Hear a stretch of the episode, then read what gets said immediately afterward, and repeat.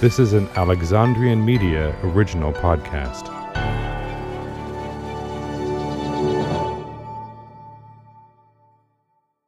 Hey there! I wanted to catch you at the top of the episode to let you know that my Patreon page is changing its name and URL. Rather than the page saying Stephen Trigar and the URL ending with Stephen J. Trigar, the page is fully transitioning over to the Composer Chronicles. All members of the Patreon page will continue to enjoy all the same benefits as before, including early access to ad free versions of every episode, access to the Patreon podcast unscripted, and all other benefits one can find at higher levels. So, if you are listening to this episode and you hear me reference patreon.com slash Stephen J. Trigar, that is no longer a valid URL as I have changed it over to patreon.com slash the Composer Chronicles. I hope you enjoy, and I hope to see you on my Patreon page. Today's bonus episode recounts actions of extreme violence. Listener discretion is advised. Please see the show notes for details.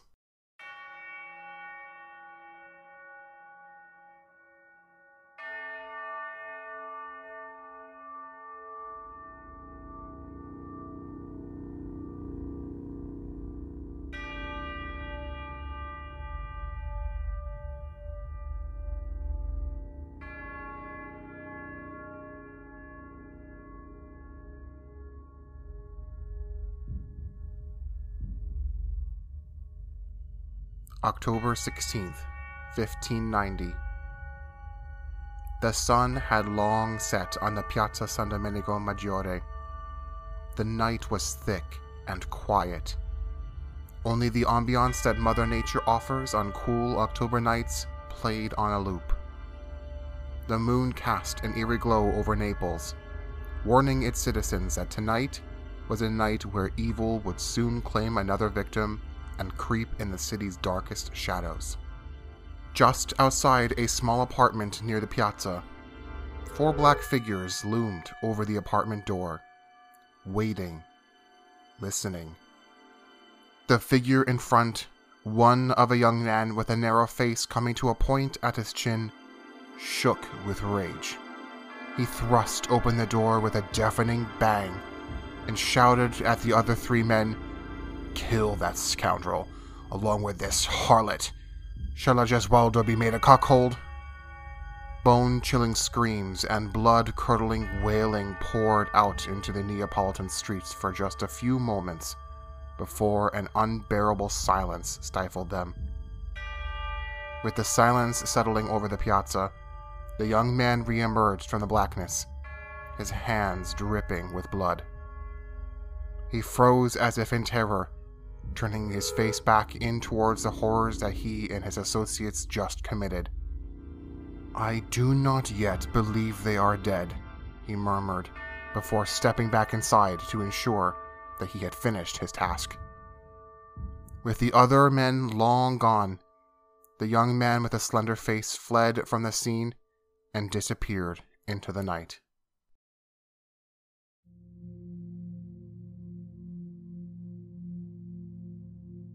After receiving several reports from concerned and terrified citizens, officials appeared at the apartment to investigate the previous evening's goings on. Without yet opening the door, the stench of death radiated from inside. The officials stepped over the threshold, their eyes adjusting to the drastic plunge into darkness.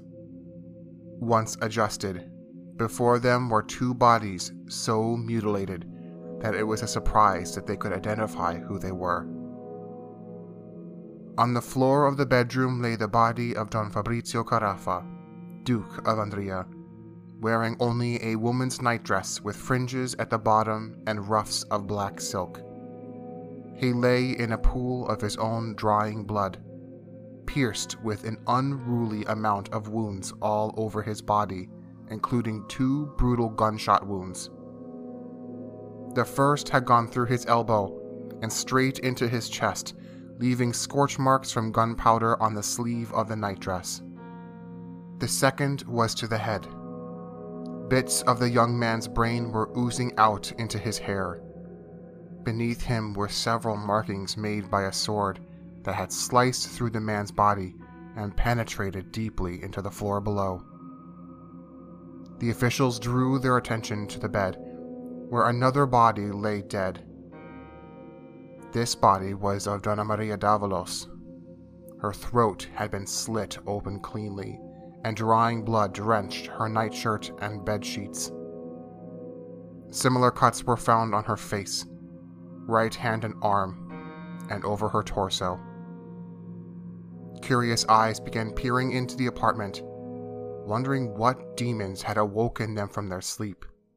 Amongst them were those who claimed to be eyewitnesses, stating that the murderer was undeniable. The slender faced man that emerged from this apartment the night before and fled into the darkness was Don Carlo Gesualdo, Prince of Venosa, and the husband of Donna Maria d'Avalos.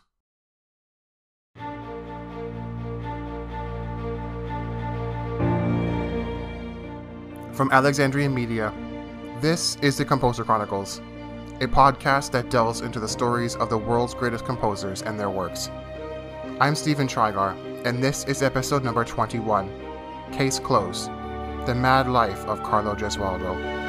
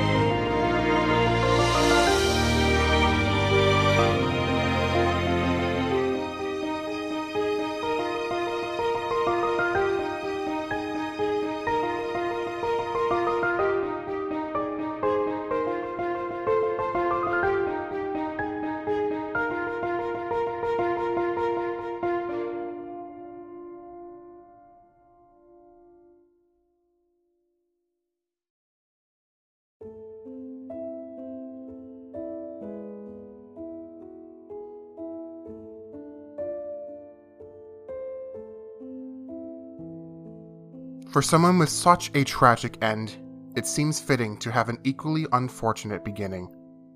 The date and location in which Carlo Gesualdo de Venosa was born has been lost to history. Scholars believe that he was born on March 8, 1566, in Venosa, based on a letter that his mother, Geronima Borromeo, wrote that year. Ironically, Gesualdo's uncle was Carlo Borromeo, who would later become St. Charles Borromeo, and his mother was the niece of Pope Pius IV. His family had acquired the Principality of Venosa in what is now known as the Italian province of Potenza in 1560. Little is known about the young Carlo Gesualdo. His mother died when he was only seven years old, and without hesitation, his uncle Cardinal Carlo Borromeo requested that the young boy be sent to Rome to begin an ecclesiastical career in order to continue the line of holy men in the family.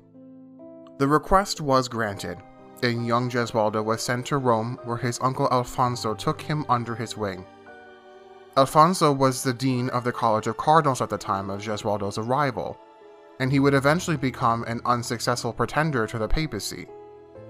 Ultimately, Alfonso would settle into the position as Archbishop of Naples. Gesualdo's older brother Luigi was never presented with the same path. Luigi was in line to be the next Prince of Venosa, and while the younger Carlo was in Rome learning the ropes of ecclesiastical life, Luigi was training to be the next leader of Venosa. After the untimely death of Luigi in 1584, Carlo became the designated successor to the princedom. He remained in the clergy for a few more years before abandoning ecclesiastical life to marry his first cousin Donna Maria d'Avalos, daughter of Don Carlo d'Avalos, Prince of Montesarchio, and Donna Severina Gesualdo, Princess of Venosa. The pair lived normally for a period of time. They even had a son together, whom they named Emmanuel. Their seemingly stable life as a married couple was short lived. Gesualdo's ever growing devotion to music was stealing his attention away from his family, and it very may well have been the catalyst that soured his relationship with Maria. Needing her desires met, she began an affair with Fabrizio Carafa, the third Duke of Andria and the seventh Count of Ruvo. Gesualdo, having caught wind of his wife's infidelity, had all the locks of his palace removed and put out of working order. He began spreading a fictitious notice that he would be leaving on a hunting trip and that he would be returning the following day, giving the lovers a false sense of security for a day. They never suspected a thing. Gesualdo was known to go on these hunting trips regularly, and with a group of friends, all aware of the ruse, they rode out in the direction of Astroni. Out of sight, they waited until nightfall to initiate their plot. And from there we know the rest of the lover's story. After madly killing his wife and her lover, and returning to ensure his success, Gesualdo fled to a nearby town on a hilltop a town named Gesualdo, approximately 60 miles east of Naples. Eventually, the law did catch up to him. However, in the end, the Gran Corte della Vicaria found Gesualdo had not committed any crime. As for his career in music, he had developed a strong musical relationship with Pomponio Nenna, a fellow composer in Naples. Together, they formed a group of several other Neapolitan composers all eager to learn from one another.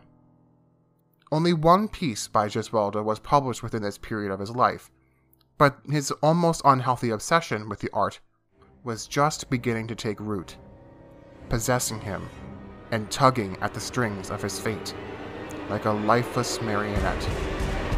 This was only the beginning.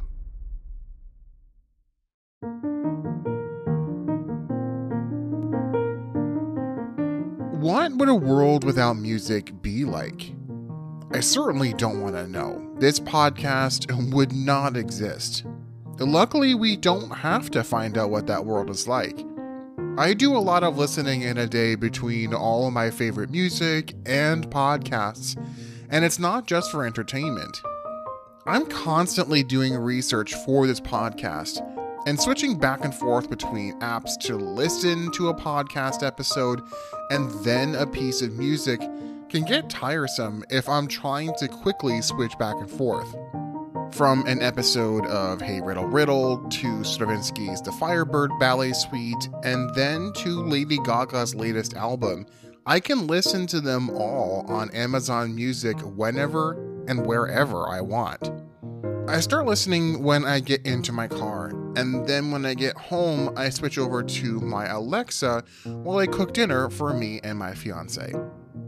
Listeners of this podcast can join me in listening to all of the best music and greatest podcasts on Amazon Music Unlimited right now when you sign up today at getamazonmusic.com slash the composer chronicles and get your first 30 days for free you can get unlimited access to any song and do all of that listening without any ads. So again, go to getamazonmusic.com slash the composer chronicles and start listening on Amazon Music Unlimited today.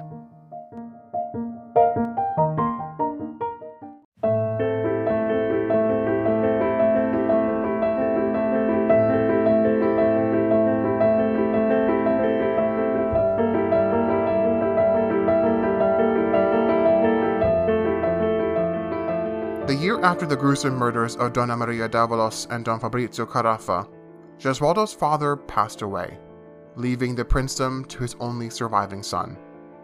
Don Carlo Gesualdo was now the third prince of Venosa and the eighth count of Conza. He was now one of the most powerful and richest men in the kingdom of Naples, and he could do whatever he wanted. Three years had passed since the death of his father when Gesualdo was approached with the prospect of marrying Eleonora d'Este, a cousin of Alfonso d'Este II, the Duke of Ferrara, a tremendous patron of the arts, immortalized by Robert Browning in his poem My Last Duchess.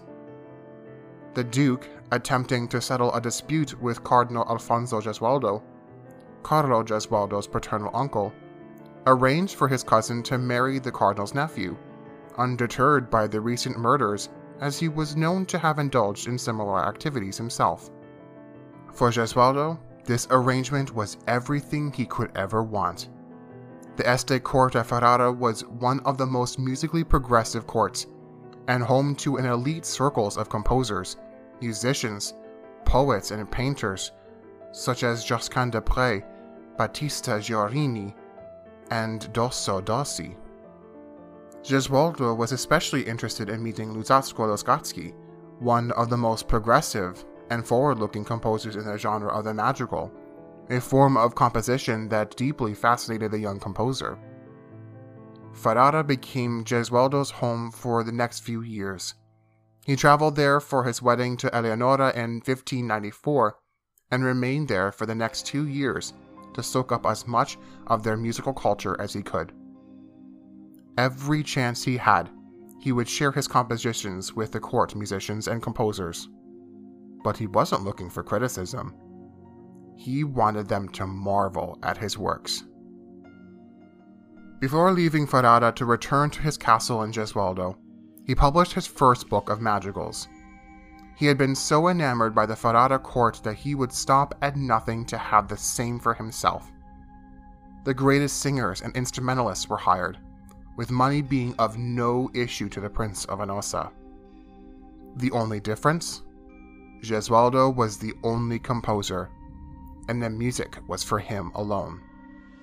No other person was permitted to listen to his music, and his music was even published in his own castle. His relationship with his new wife, Eleonora, was a disaster, but it wasn't as gruesome as his first. She often accused him of physical and emotional abuse, but she remained faithful, fearing for her life if she ever strayed.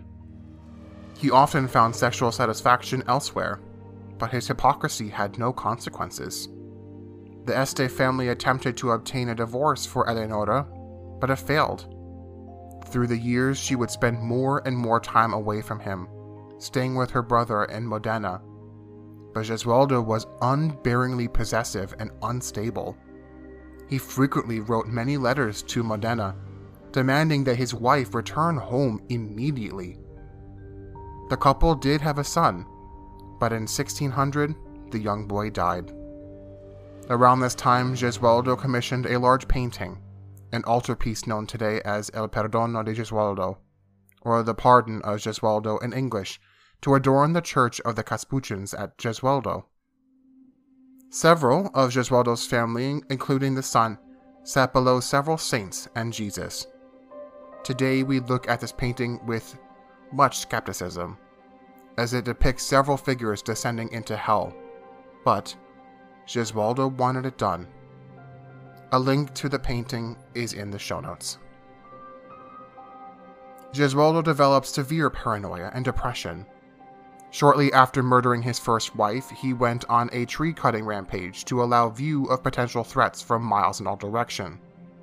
While he was untouchable by the law, Gesualdo feared that the families of the two lovers that he killed would take vengeance.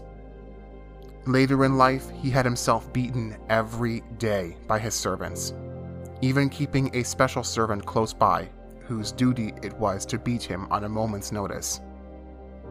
After his uncle Carlo Borromeo passed and had been canonized, Gesualdo began a correspondence with Cardinal Federico Borromeo to obtain the skeletal remains in hopes that they would heal his mental disorder and absolve him of his crimes.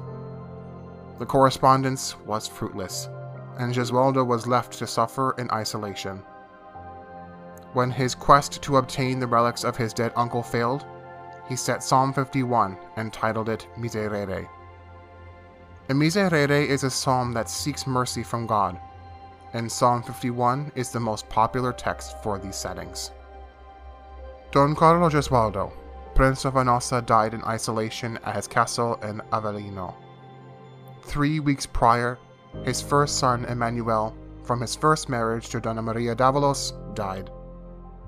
This may have been the final straw that caused Gesualdo to pass as well. Today, Gesualdo's legacy is contained within the murder of his first wife and in his highly imaginative musical works.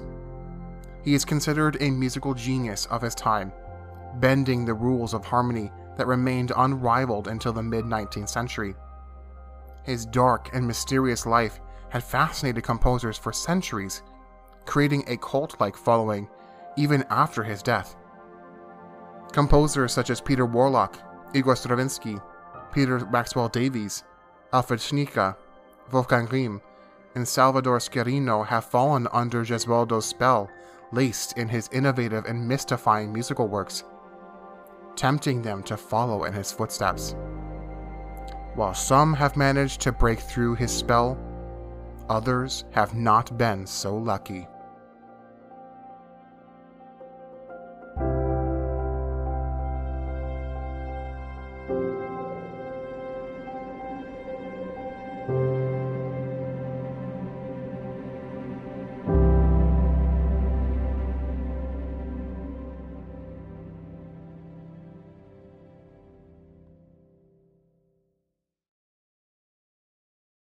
I hope that you enjoyed today's bonus Halloween episode.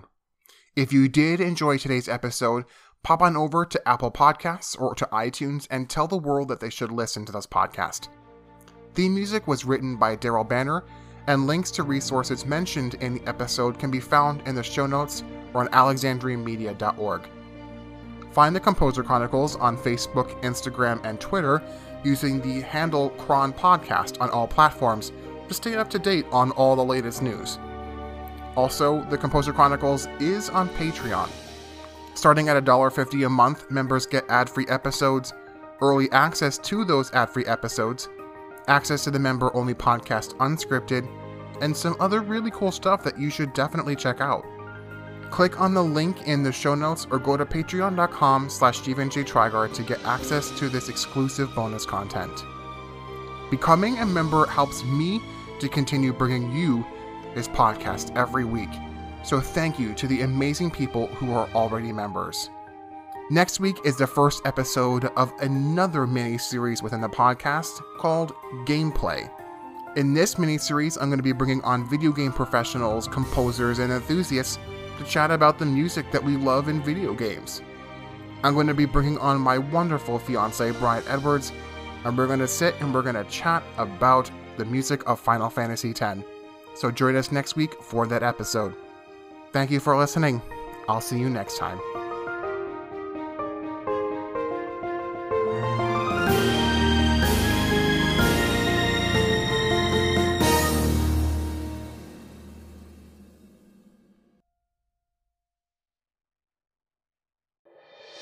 Alexandrian Media, art and culture for the modern era.